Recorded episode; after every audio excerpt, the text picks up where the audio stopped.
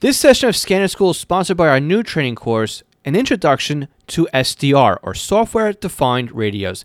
Now, this course is designed to walk you through the process of not only purchasing, but also installing an SDR, getting the accessories hooked up, and getting the software installed in your computer so you are ready to go without wasting time and getting you operational as soon as possible. We'll teach you how to not only set up the hardware, so you can get analog reception, but also P25, DMR, NXDN, and trunking, all again with simple to use hardware and your existing computer setup. So for more information about this introduction to SDR training, please visit our website at scannerschool.com slash courses. Welcome to the Scanner School, a podcast dedicated to the scanner radio hobby. Class is about to begin. Here is your host, Phil Lichtenberger. So, welcome to Scanner School. My name is Phil Lichtenberger, and this podcast is here to teach you everything you need to know about the scanner radio hobby. So, today is another Ask Scanner School. I love these Ask Scanner School sessions because it's a way for me to help you out directly. So, if you have any questions about the scanner radio hobby, uh, no matter how simple or complex you think it might be, please go to our website, scannerschool.com slash ask and submit your questions. Now, again, if you submit them via our local number, it's a 516 number here in New York, or using our SpeakPipe, which is basically a way for you to leave me a voicemail without having a dial number. It just you just push a button either on your phone or your computer and you use your microphone and it leaves me a voicemail and I can embed your your voice, your exact question as you leave it in the podcast. And again, we have two questions that came in via SpeakPipe so you can hear how that sounds. And of course, we have two questions that came in via email. Now, again, these email questions came in several months ago. And the reason why they are a couple months old is because I always answer the SpeakPipe questions first. And the uh, email questions come in a lot quicker than the um, than the SpeakPipe. So it does take time for me to go through all the email questions, to read through them all, then to sort them and answer them. So again, uh, SpeakPipe or voicemail is always the best thing. But before we start going into and answering the four questions for the week, um, I want to address something I touched on last week in session 75 when I went through uh, basic scanner troubleshooting. Now, on the Facebook group, Bill Nolan did point out that I did flub up a fact just a little bit. When I talked about voltage and testing out the voltage in your battery pack, and I said you had four AA batteries in there, about one and a half volts apiece, giving you a total of six volts. I was in my mind thinking about alkaline batteries, which has a full theory, theoretical voltage of 1.5 volts in an ideal battery pack. Now, again, you might be a little bit, a tenth of a volt under, but NiCad battery packs and rechargeable battery packs typically come in less than 1.5 volts at about 1.2 volts. So instead of measuring the battery pack with four batteries in it at 6 volts, you're actually going to be measuring the battery pack at about 4.8 volts. Now, in a typical piece of hardware that looks for 6 volts, you could potentially see an issue with it not powering on if it gets to about 4.8 volts, or at least throwing a low battery alarm at that point whereas your NiCad battery pack starts off at 4.8 volts and goes down from there. So again, I want to address that little mistake in my head. I was not taking into effect the lower voltage on the NiCad battery packs when I talked about last week. Now, again, last week we talked about volts. I just touched on it today.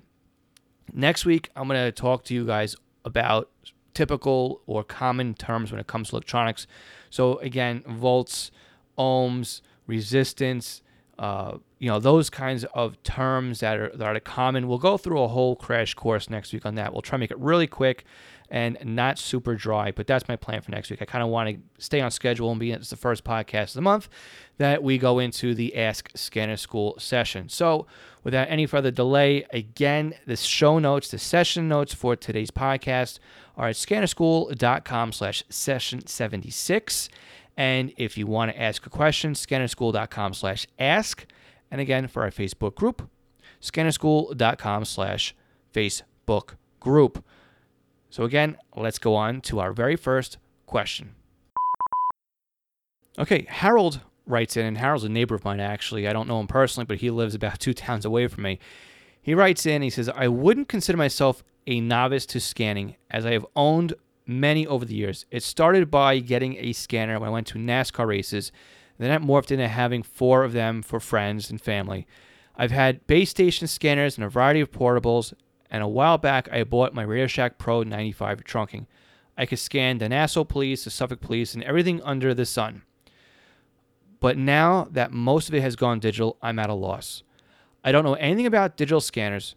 I would love to get an affordable model and go back to hearing Nassau, Suffolk, and everything else. Can you give me any feedback on what the heck I should do? And is actually still possible to scan those apartments with a digital scanner? Thanks. This is again Harold from Wantagh, New York. So, Harold, a bit of bad news is Nassau County Police. Yeah, they have vacated back in 2010ish, I guess. Nah, it's gonna be earlier, later than that. But anyway, um, they went to a P25 system, and all of their talk groups are now encrypted. So, to listen to Nassau County Police, yeah, you're up the creek without paddles, uh, so to speak, when listening to them. As far as Nassau and Medcom, they're on the same system, but they are not encrypted. So you would need a scanner that's capable of doing P25 Phase 1. Same holds true for the Nassau County Fire Marshals, but everything else in Nassau County has pretty much stayed exactly where it is. Uh, fire departments are still on conventional UHF, VHF, or low band. Uh, a couple of things went with DMR, so that's something else you may want to look at. Keep that in the back of your mind.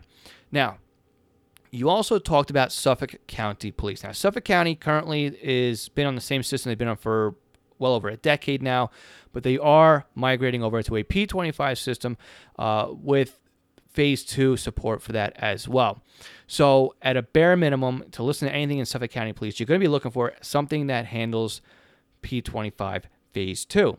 So the good thing is, is anything that's out currently by Uniden that does digital P25 pretty much supports phase two. And I'm talking about current radios. I'm not talking about anything that was, you know, previous generations, like say the 996 or the uh, 396, right? Even the XT miles and that. You wanted something that ends in P2. So the 996 P2, the 325 P2, the SDS 100, the SDS 200 even the 436 HP and the 536 HP will do you well when it comes to phase two. Okay, I don't really recommend the HP2s. Uh, I just don't like that interface all that well, so that's more of a of a headache than it's worth. So again, if you look at something like that, and um, and let's not also forget the Whistler TRX1 and the TRX2, both current models, and yes, are both currently still current products. They have not been discontinued, so don't listen to the rumors on those if you've heard them. Whistler is still, as of this date, uh, June 2nd, and I guess the release date on this podcast will be June 4th.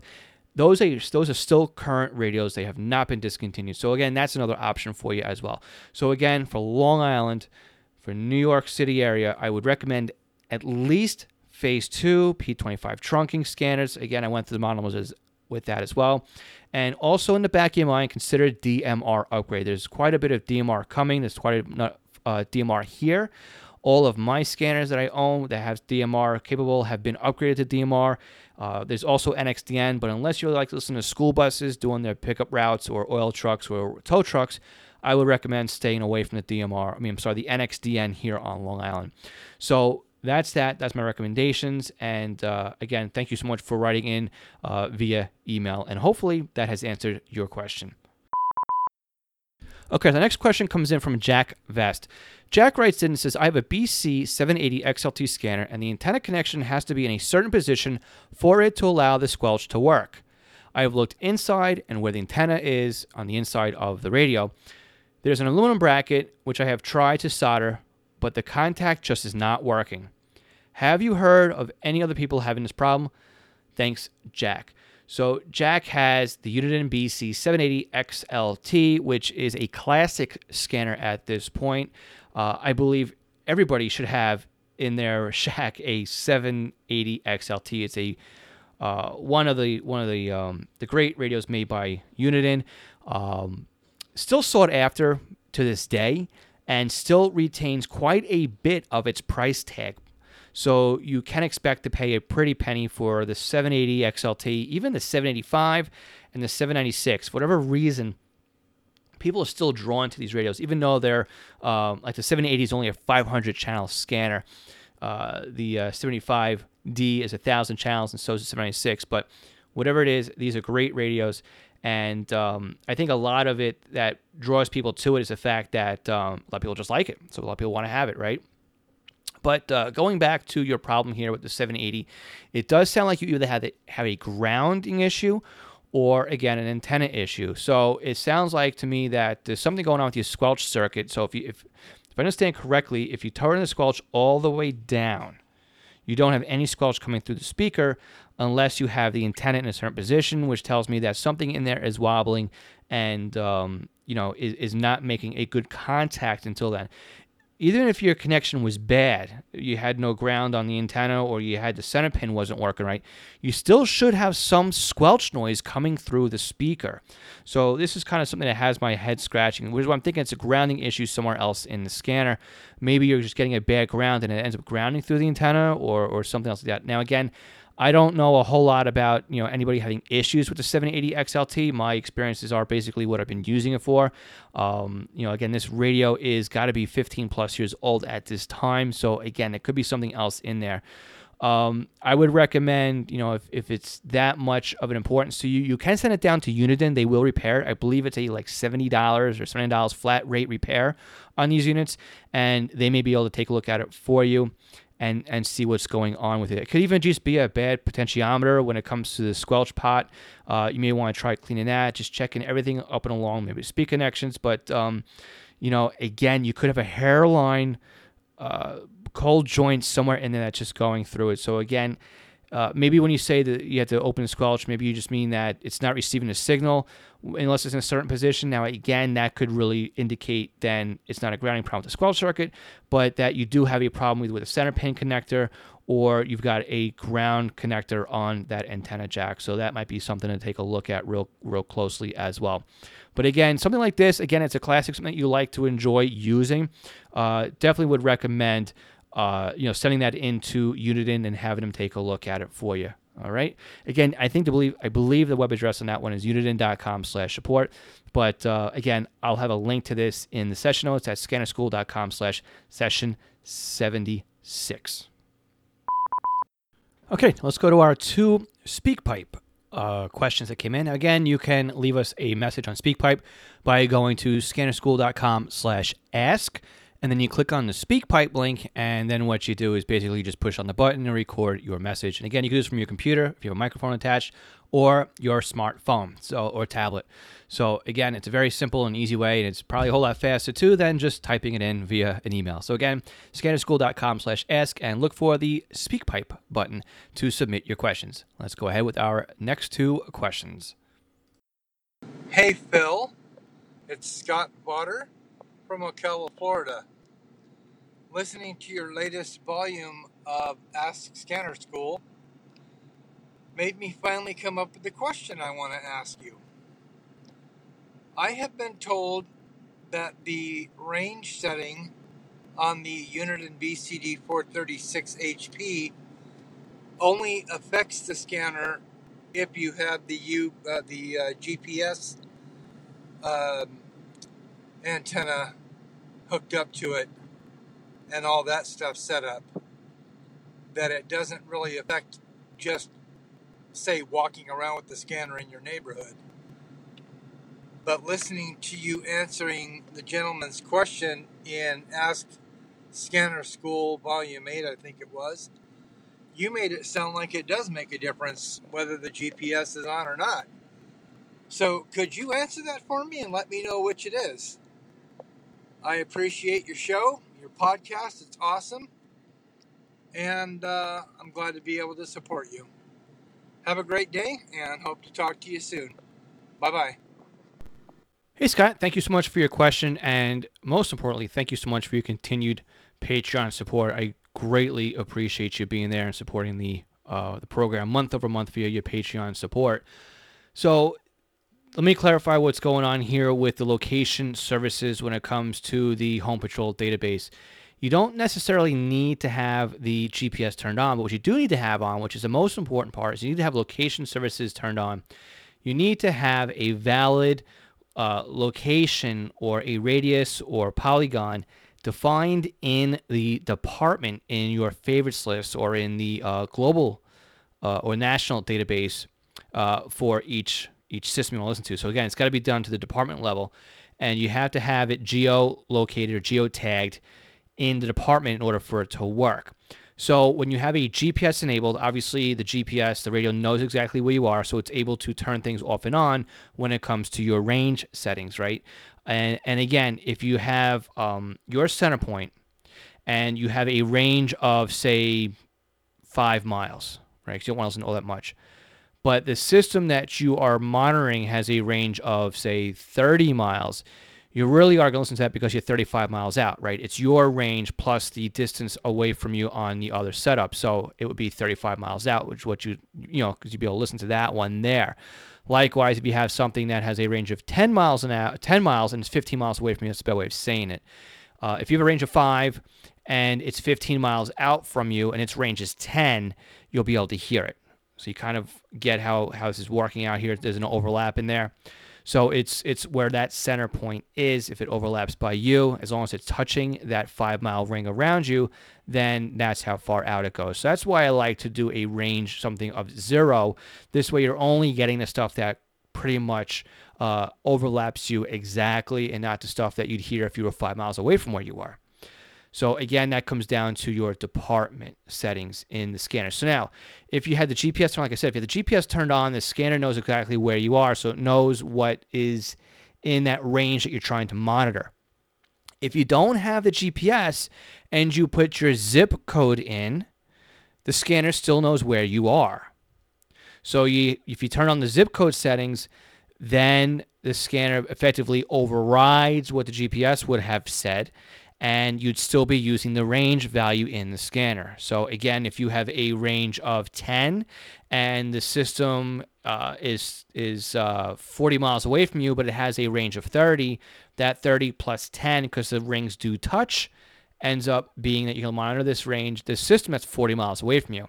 That's why when I'm here on Long Island and I have a range that's set too high, and I'm saying too high just by, you know, maybe about 10 miles, 20 miles, my scanner wants to go to New Jersey, Connecticut, things I would never be able to hear with my handheld antenna because of the range settings. So that's why I always say set the range as low as possible because again, your departments are also going to have their own range values and their own distant values. So how do we go through and correct these distant values in our departments? Well, in a national database, that comes from Radio Reference. So if you go into the Radio Reference database and you look at the departments, you can see what they cover. So you may have like a full system. Say you have a countywide system, but you may have battalion one, two, three, four, five for the fire districts. Well, each battalion can have its own little geographical footprint within the site or the system because it's a department. Think about this on another level. Think about this on a statewide system and you have a complete statewide system that has counties that are covered inside of it, or townships, depending where you are. Well, each township would have its own geolocation because they are the departments within the site or the system. It's the system, not the site.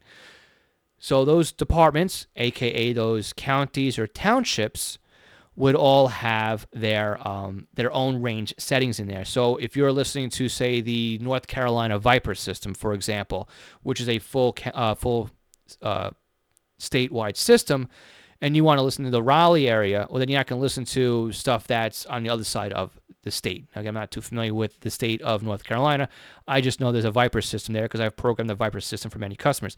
Likewise, you have the um, uh, the Ohio uh, system. You've got the um, Star 21, I believe it is, out in Indiana, or, or, something very similar to that.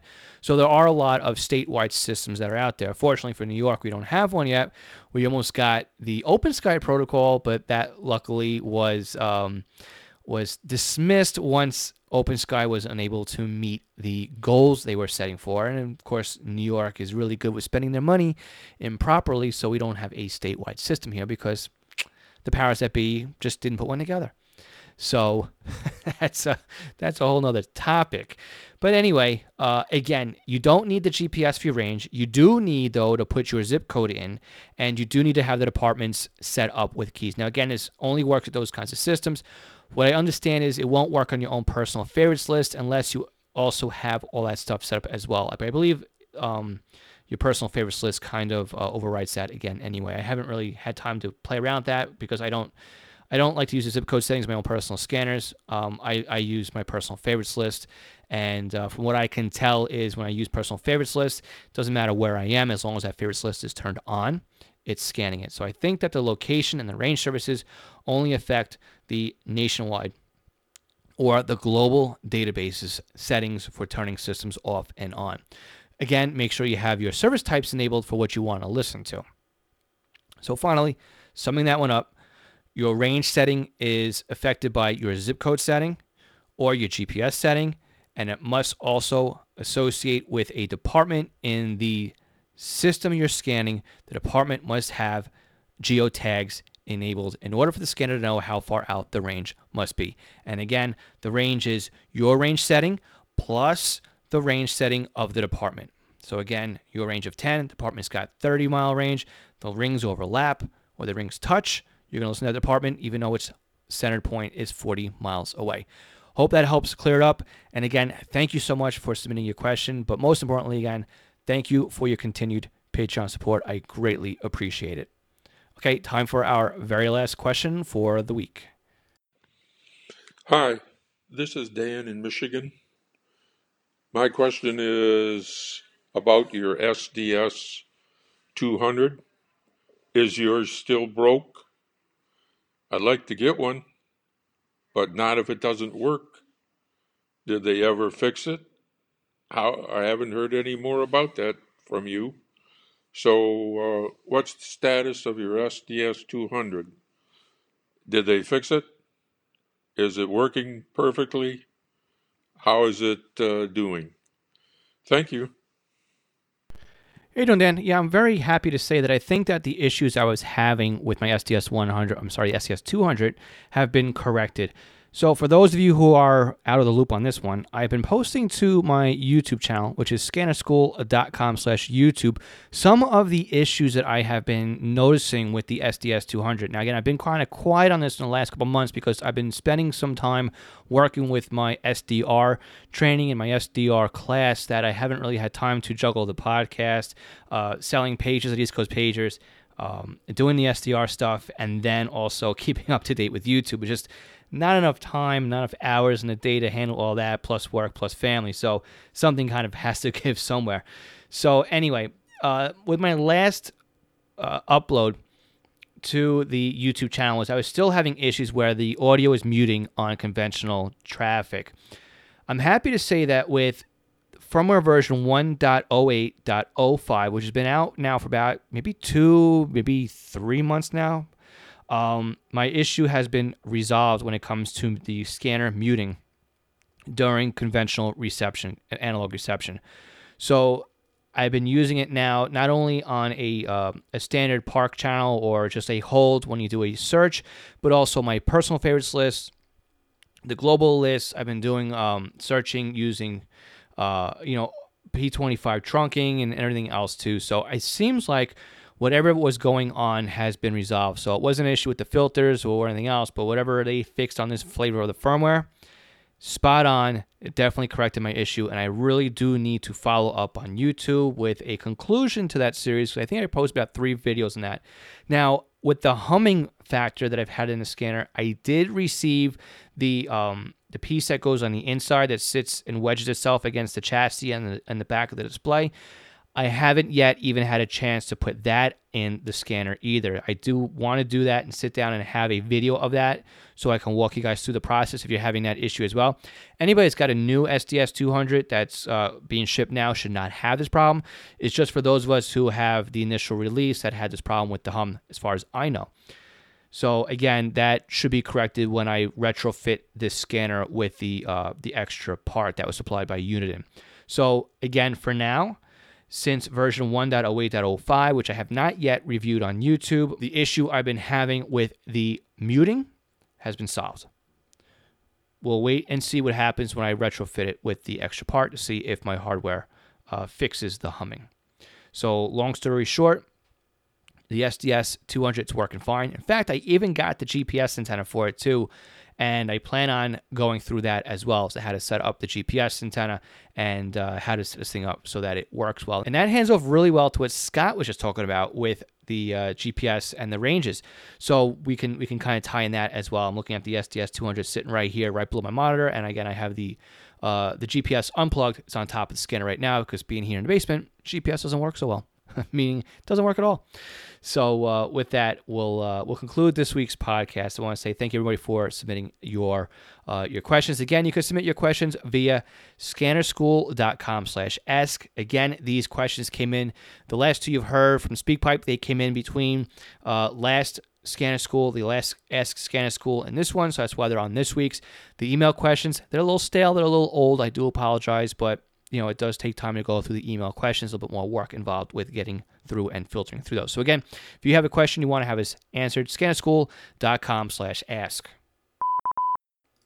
Before we wrap up, I also want to thank our Patreon supporters. And again, these Patreon supporters are supporting us month over month with their donations. So again, this podcast is here because of their support. Because it does take uh, resources to not only uh, put the podcast together, but you have hosting fees and, and all these other behind the scenes fees that put the podcast together. So, again, without these guys here, so this podcast wouldn't be the success that it has been without the help from everybody here who help support us, even if not by Patreon, but by going to scannerschool.com support and even clicking on our Amazon link. Because even if you just shop on Amazon and you click on our link first and you make your purchase, we get credit for that sale, which is a great way to help support us too without it really costing you anything because you would do your shopping with Amazon anyway. So again, our Patreon supporters, again, want to thank uh, Signals Everywhere, Glenn Bryden, again, Scott Vorder, who we heard from earlier on this episode, Craig Harper, Brian Southworth, Dan, James Felling, Ken Newberry, Kenneth Fowler, MT Bono, Mark Beebe, Raymond Hill, and William Arcand. Again, you can help support us by going to scannerschool.com slash support. If you want your questions answered, again, go to scannerschool.com slash ask and we'll get your questions answered on the next session of Ask Scanner School.